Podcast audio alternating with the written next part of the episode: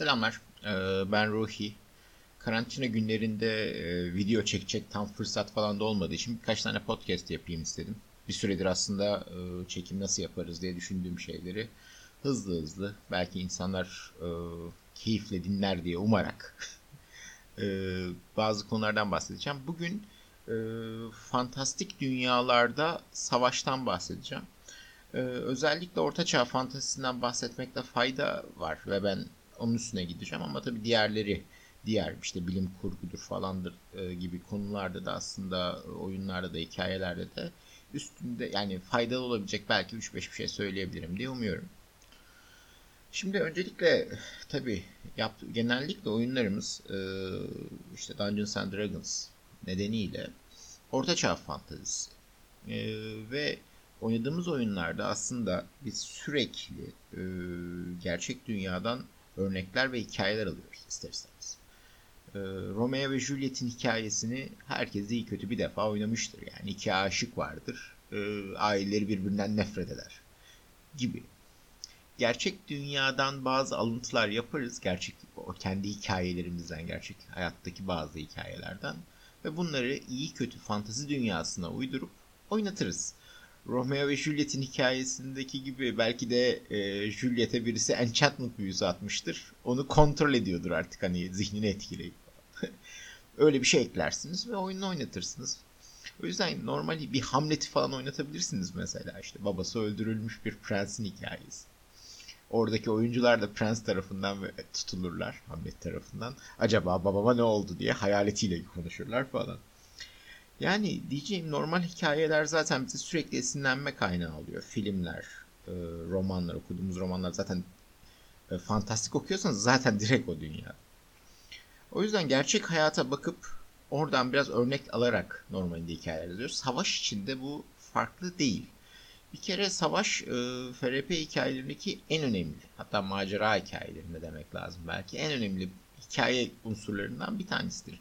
Bir kere çok basittir. Karşılıklı bir çatışma otomatik vardır ve duygu vermek de kolaydır.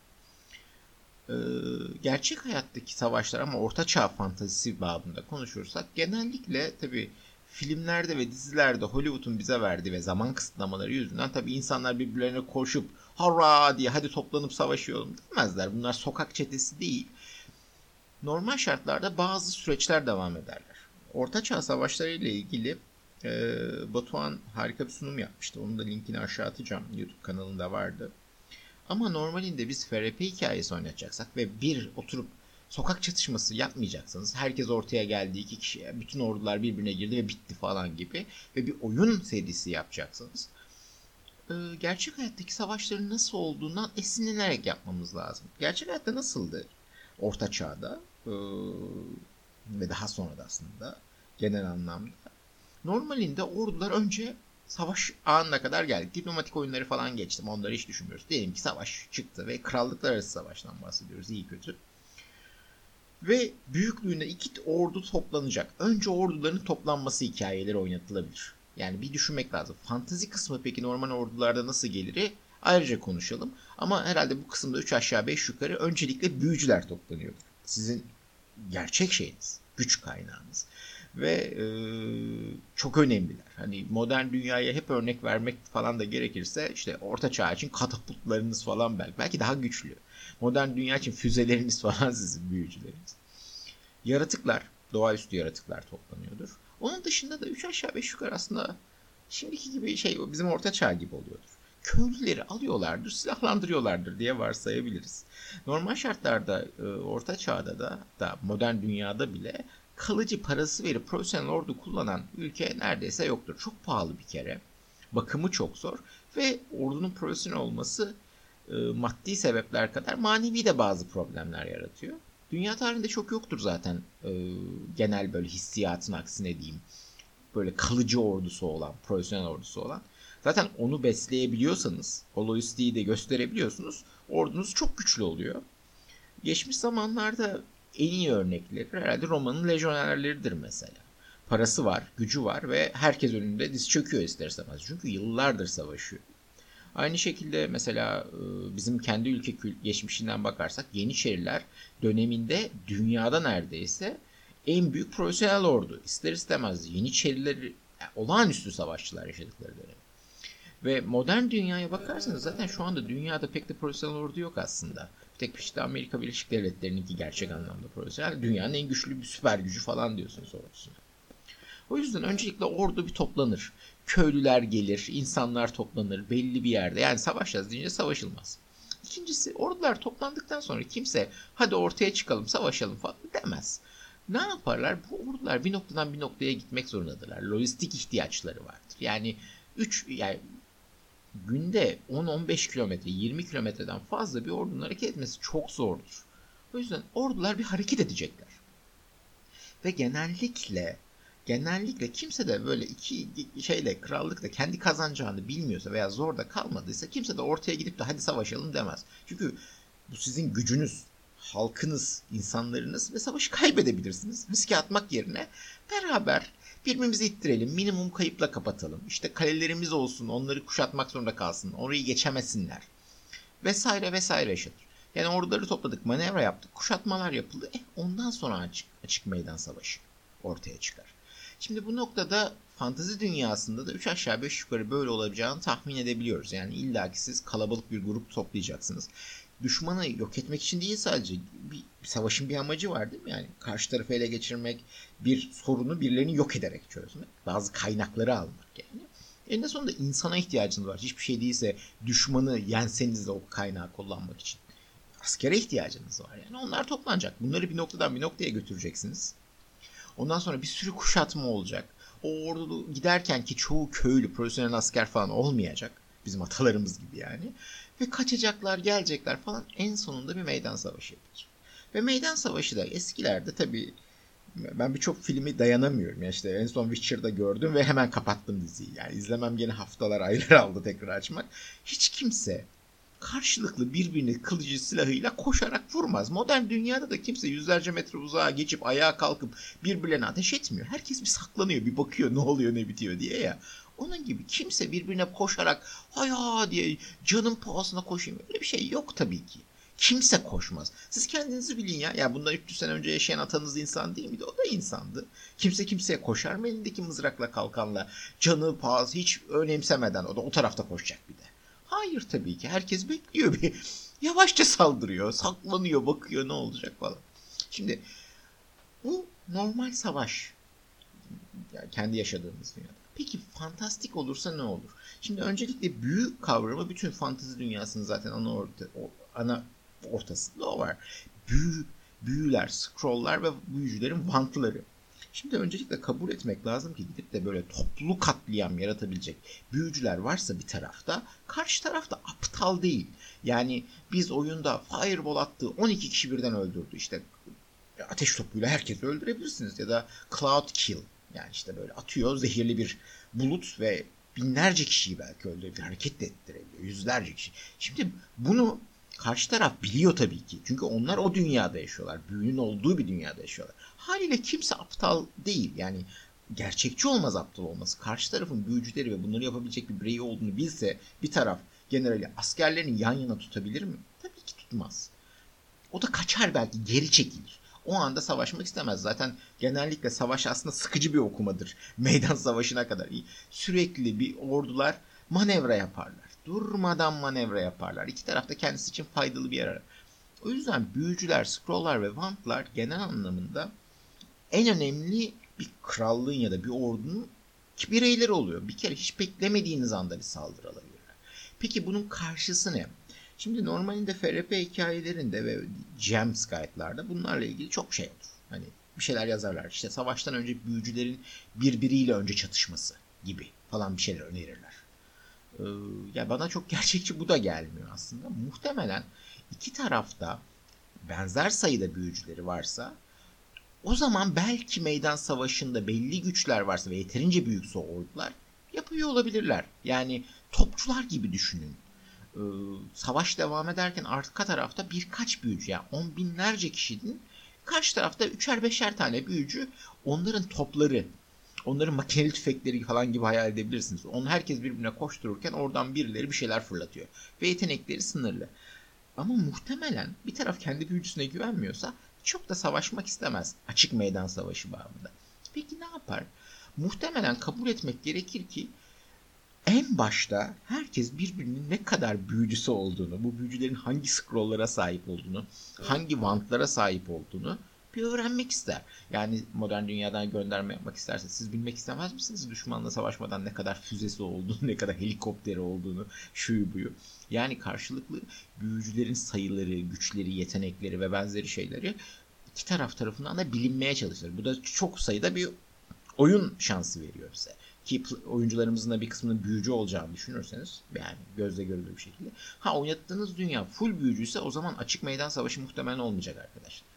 O yüzden büyüyü sınırlı tutmak daha eğlenceli büyük savaşlar Yok her tarafta büyücü varsa ya herkes birbirine fireball atar. Oradaki insanlar da ölmek için büyücülerin yanında durmazlar yani. Gerek yok çünkü. Ya da birbirlerini korumak için yöntemler geliştirecekler falan filan. Kısacası büyücüler muhtemelen savaş alanından önce hatta çatışmadan önce diyeceğim savaşın başlamamasında başlamasından önce herkes düşmanın da ne kadar büyücü olduğunu bunların hangi büyülü eşyaları olduğunu falan bir listelemek ister yani. Bu da çok sayıda gözetleme oyununa şuna buna falan sebep olabilir. Şimdi e, büyücülerle ilgili oyunlarda genellikle büyücüleri bir kenara şöyle bir koyarsak yani ne olacaklar? Öncelikle bütün savaş gözetleme. Kim nerededir? Bu bizim için muhteşem hikaye anlatıcılar için muhteşem bir oyun serisi imkanı verir. Bazı yerlere gidip bakarlar, bilgi toplarlar. Kimin neyi var diye. Kim ne kadar birlik getirmişti. Bir de iletişimin ne kadar yavaş olduğu aşikar aslında. Yani orta çağdan bahsediyorsunuz. Telefon, telsiz hiçbir şey yok. Basit iletişim büyüleri falan ne kadar önemli olabilir yani. Bir gözetleme ve izcilik. Etrafta ne var ne yok diye. Ama hemen 5-6 kilometre uzaktakini demiyorum. Belki de düşmanın krallığına girip geri çekmeler. Bir sürü casusluk görevi yani. İki sabotajlar. Bu çok önemli. E, çünkü eğer sabotaj olmazsa gerçek hayatta olduğu gibi ki sizin PC'leriniz çok güçlü karakterler, çok güçlü kahramanlar. Savaş sırasında sıradan insanla yan yana koymak çok da iyi değil malumatınız. Özel bir görev daha buluyor verebilirsiniz onlara. Sabotaj neler olabilir? Yakın bir su kaynağının yok edilmesi. Bir zırhçının kaçırılması ya da zırh, zırhların yapıldığı işletmenin, atölyelerin dağıtılması. Bir ve konvoylara mümkünse işte zırh konvoyları, gıda konvoylarına falan saldırılar. Yani sizin 5-6 oyuncunuza gönül rahatlığıyla verebileceğiniz işler. Ve savaş hikayesinin içerisinde oyuncularınıza oynayacak malzeme verebiliyorsunuz. Diğeri suikastler. Biraz önce söylediğim gibi büyü, büyü inanılmaz güçlü bir şey. Yani e, bir de level özellikle işte e, D&D gibi bir şey oynuyorsanız işte Dungeons and Dragons'da birinci ikinci level'ların canları belli. O kadar hit point'in tık diye yüksek level bunları alabiliyor. Öyle bir durumda güçlü bireylerin haklanması savaş alanına çıkmadan önce çok çok daha e, büyük şans diye düşünüyorum. Özellikle alan etkili şeylere sahip olan. Bunlar da gene büyücülere denk geliyor. Onlara suikastler, kaçırmalar, öldürmeler. Savaş daha başlamadan yani. yani düzeltiyorum. O çatışma başlamadan savaş sırasında. Bunlar gene çok iyi oyunlar düşmanın şehrine gidip, düşmanın kamp alanına gidip, düşman büyücüsünün kulesine gidip bu büyücüleri öldürmeye çalışmalar. Daha yalnızken veya kamp alanındaysa kamp alanına suikastler. Bunlar da savaş oyunları için iyi fikirlerdir. Kalelerin düşürülmesi haliyle kaleler top olmayan bir yerde ki toplar da belli bir seviyeye gelişene kadar bu malumatınız yani İstanbul'un düşmesinden biliyorsunuzdur. Top var ama eh çok da işe yaramıyor 1453'te bile. Ee, ki o dönemin en yüksek teknolojik topları olmasına rağmen bu, bu durumda bile çok işe yaramıyorlar.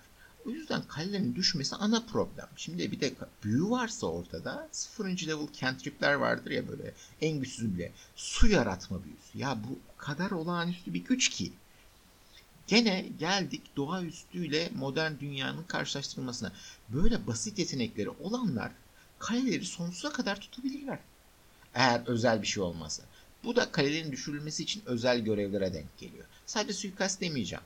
Kaleye 5 kişinin girebilmesi bizim kahramanlarımız bu oyuncularımız sonuçta çok güçlüler, çok özel yetenekleri var. Kaleye girip kapıyı açmalar. Kaleye girip bir kısmını çökertmeler. Kaleye başka bir giriş yolu yaratmalar. İşte sadece basitçe duvarlara düz tırmanın. Spider Climb vardır Dungeons and Dragons'ta ya. Hani bu örümcek hareketiyle içeriye girmeler. Bir grup insanı sokmalar. Yani Truva hikayesi gibi oldu. Hani birileri girdi kapıyı açtı ama bu ve bunun gibi olaylar aşırı önem kazanıyorlar. Özellikle sizin kuşatma yaptığınız kaleyi normalde kuşatmalar nasıl biter? İçeridekiler açlıktan, susuzluktan ölürler aslında. Çıkamadıkları için. Kimse kaleye sal yani bire onlardan falan bahsediyoruz orta çağda. Yani o hiç durdunuz mu bilmiyorum 10 metre yüksekliğinde bir duvarın yani insan inanamıyor bunu birisinin geçebileceğine. Durum böyle olunca kalenin düşürülmesi oyunları birkaç tane kalenin bir de kale deyince lütfen hepimiz şatolar falan aklımıza geliyor böyle devasa kaleler falan. Kale dediğiniz şey böyle o kadar büyük olmak zorunda değil. Yani Osmanlı Anadolu'da pek kale bırakmamış hani e, imparatorluk haline geldikten sonra ama hala sağda solda baktığınızda küçüklerinin kalıntıları falan vardır. Avrupa kalelerine falan baktığınız zaman ya da işte Çin falan hala bir miktarı duruyor. Şöyle bir baktığınız zaman kaleler aslında öyle dev değiller yani. Yani gözetleme kulesi dersiniz belki. O kalelerin düşürülmesi, birkaç kalenin düşürülmesi için oyuncularımızın e, parçası olabileceği oyunlar hazırlamak. Ama dediğim gibi burada genellikle dönüp dolanıyoruz. Oyunculara görevler görevler gibi hep büyüyü geçiyoruz. Bir de başka bir olayı daha var fantezi dünyalarının ve gene savaş için çok önemli. Özel yaratıklar. Bir kere uçuyorlar bazıları. Şimdi ejderha geldi falan. Bakın gene aynı durum. Hiç kimse aptal değil. Ben e, yani iki orduyu savaştıracaksınız. Böyle bir hikaye yaratıyorsunuz. Bir taraf Pegasuslarıyla işte kanatlı atlarla, ejderlerle geliyor. Diğerleri boş boş bakıyorlar ve buna hazır değiller. Ya böyle bir şey mümkün değil. Onlar o, o dünyada yaşıyorlar. Onlar biliyorlar. Şimdi şey düşünün. Bir tarafın uçakları var modern dünyada. Diğer tarafın yok. Acaba ne yapacağız? Yani şu anda savaş olmaz. Yani bir ülkenin savaş hava gücü yoksa ve diğerinin varsa neredeyse savaşamazsınız. Ya bitmiştir. Yani öyle bir savaş yok. Yani bir ordu diğeriyle benim hiç şeyim yok ama ben bunu bunu yapacağım falan diye savaşmaz bile. Yani bir tarafın 3 tane ejderhası var bir şekilde anlaşma yaptı altın ejderhası var. Diğer tarafın hiç yok. E bitti aslında savaş eğer o ejderhalar hak edilmezse. O yüzden karşı tarafın savunmalarının da iki ordunun da bunun bilincinde olduğunu, buna göre stratejiler yaptığını ve hatta biraz abartı olacak ama kalelerinin bile ona göre dizayn edildiğini bir hayal etmeniz lazım. Yani basit balistalardan falan bahsetmiyorum ben. Belki çivili yerleri vardır, daha sivri yapılmıştır. Hani biliyorum bunun sanat eseri olarak da yok. Fantezi dünyalarında kaleleri ortaçağ kalesi gibi çiziyorlar ama muhtemelen ejderhaların falan konması konmasın diye yapılmıştır. Ya bir de konmak zorunda değil ejderha. Ya güçlü bir yaratık, e, büyütünç uçan bir yaratık bir e, içine insan doldurup bir kasa gibi bir şey gidip bıraksak kale surlarının tepesine ya Nasıl bir avantaj bu? O yüzden buna karşı da önlemler olabileceğini düşünmek lazım. Hani savaş sahnelerini canlandırırken player bazı, bazında da bu yaratıklardan birkaç tane varsa o yaratıkları toplama, onları ikna etme, onları bulma ve gene düşman yaratıklarını alt etme ile ilgili şeyler. Ya şöyle düşünsenize iki tarafında Pegasus gücü olduğu biliniyor. Pegasus'lara uçan atları var iki tarafında ama 10'ar tane bir yerde 20 tane bir yer zaten pahalı ve bulunması çok zor sonuç olarak. Hani oynattığınız dünyaya göre değişiyor ama öyle olduğunu varsayalım ki öylesi daha eğlenceli. Ya iki Pegasus bir Pegasus birliğiyle sizin player'larınız diğer Pegasus birliğine dalıyorlar. Çok küçük bir kombat ve büyük bir savaşı direkt etkileyecek bir şey. Yani açık meydan savaşına çıkmadan siz bir hikayenin içinde oyuncularınızı bunun gene parçası yapabiliyorsunuz. Ve bir de e, büyük yaratıklardan bahsetmemiz lazım. Yani işte e, Dire Elephant. Ben hayal edemiyorum. Normal tarihte bile işte e, film varsa tank gibiymiş. Yani iyi yetiştirebiliyorsan tabii özellikle Hint filleri falan. Ya şey Afrika filleri özür dilerim. E, ama çok zormuş kullanmış. Şimdi bir de onu Dire'ı. yani büyüklüğü o kadar büyük ki. Üçüncü kata falan geliyor yüksekliği. Öyle hayal edin apartmanda. Üçüncü, dördüncü kata falan. Ya şimdi hani zaten Lord of the Rings'te bir miktar var ya. Yani bu büyük araç şeyler, bu araç diyeceğim buna, bu savaş malzemeleri neler yapar? Yani gene sabotaj, engelleme ve toplama. Sizin player'larınıza verebileceğiniz meseleler. Ee, kısacası burada benim bahsetmeye çalıştığım oyuncularınız açık meydan savaşına sokmadan önce e, muha şey çatışma diyelim mi ona? Türkçe'de öyle bir şey var. War'la battle farklıdır ya şeyde. Bizde de çatışmayla savaş diyelim. Savaş başladıktan sonra karşılıklı olan o savaş hikayelerinde sayısız hikaye önerisinde bulunuyorlar. ize, gözetleme, sabotajlar, suikastler, kalelerin düşürülmesi vesaire vesaire. İşte dost bulmak, elayları bulmak, düşmanları bulmak, ne olduğunu öğrenmek şeyde bir sürü hikaye şansı veriyor size. Ve savaş alanına gelene kadar, o çatışma alanına özür dilerim, açık meydan muharebesi yapılacak noktaya kadar birçok oyun oynama şansı veriyor. O yüzden önerim büyük bir şey yapıyorsanız, yani böyle bir savaş hikayesi yapıyorsanız bunun o açık meydan muharebesi son noktası olsun yani. Son, en son. Hani böyle karşılıklı en son. böyle bitsin finali falan gibi ya da finaline yol açarken. Şimdi savaş alanında ne oluyor peki? Yani ben aslında hiç önermiyorum. Buraya kadarkilerin hepsi FRP fikrine, hikayeye uygun. Bizim e, savaşla ilgili Savaş ve Barış'ta vardı herhalde. E, işte Rus generali geliyor işte komutanı, prensi olabilir. Şeye soruyor, bir generale soruyor. Savaş nasıl gidiyor diyor. Şimdi Napolyon dönemi her siz o general ki diyor işte e, neler görmüştü diyor. 30 yılını buna ayırmıştı falan. E nasıl gidiyor savaş? Rus general etrafına baktı ve kendi askerlerinin daha çok olduğunu gördü. Fransızlara göre. Başka kimseyi göremiyor pardon sisler yüzünden. Kazanıyoruz efendim dedi. Bu kadar. Yani şimdi savaş alanı çok kaotik böyle karma karışık bir yer. Öyle eğlenceli bir bir film sahnesi gibi falan. Hani onu anlatamazsınız. Çünkü yüzlerce kişi birbirine giriyor. Bir de üstüne üstlük armor class gibi. Hani oyuncularınızı zaten doğaüstü hale getirebilecek, hani vurulmasını zorlaştıracak bir şeyler var. Gene fikir aynı ama sizin oyuncularınızda varsa e karşı tarafta geri zekalı değil yani onlarda da var. Ya şimdi siz bu partileri nasıl kapıştıracaksınız? Zaten bir taraf düşünsenize siz normal köylüsünüz almışsınız mızrağınızı. Dük kral neyse çağırmış. İşte karşı tarafa savaşacaksınız. Ya karşı tarafta üstünde böyle ağır metal zırhlar bir de böyle nasıl biçiyor falan böyle tipler geliyor. Ya savaşır mısınız? Hayır. Siz de kendi kahramanınızı çağırırsınız. Hani biraz bu İlyada Odesi gibi oluyor. Yani İlyada gibi oluyor. Hani kahramanlar bir çıksın bir savaşsın onlar ondan sonra biz savaşalım dersiniz. Yani karşı tarafında vardır bunlar. Ben gideceğim de işte karşı tarafta kalabalık gelecek biz de geleceğiz biz birbirimizi ortada bulacağız. Yani bu mümkün gibi değil. Çünkü dediğim gibi onlar bu dünyada yaşıyorlar. Kimse aptal değil. Ya o tarafın kralını da aptal oynatmıyorsanız NPC'yi o da biliyor birilerinin level farkı gibi böyle doğaüstü eşyaları olduğunu bilmem neyi. O yüzden eğer savaş meydanına sokacaksanız genellikle bunlar bizim kahramanlar. bir de karşı tarafın kahramanlarıyla birebir düellolar ve benzeri sahneler oynatmamız lazım. Peki savaşın hiç o coşkusunu veremeyecek miyiz? Charge, koşun bilmem ne falan filan. Çok zor e, bence. Ama nasıl olabilir? Normalinde birkaç yöntemi var önerilen. E, birliklerin her birliğin başına bir player vermek benim gördüğüm gene en kayda değeri. Yani e, player'lar kendileri birliği yönetiyorlar ve savaş alanı çiziyorsunuz üç aşağı beş yukarı. Orada işte kağıttan kesebilirsiniz, başka şey yapabilirsiniz. Minyatürünüz varsa minyatürlerle gösterebilirsiniz, elle çizebilirsiniz bir tarafta sen okçulara sahip ol Ranger. Koçum benim. İşte Paladin işte sen işte bu bizim süvarileri yönet. Hey barbar bizim piyadelerin başına da birisine ihtiyaç var falan. Onları komutan yapıp kendi birliklerini yönettirirler. İşte duello varsa duelloyu onlara oynatırsınız ve onların bulunması bazı bir avantaj verirsiniz. Ama bir mekanik, matematiğe bağlı bir şeyler oynamak için e, Military oyunu tavsiye ediyorum size. FRP hikayesi için çok doğru değiller. Özel teknikleri var, tarzları var. Hani ben de yazdım hatta en son birkaç ay önce ciddi bir tane yazmaya çalıştım.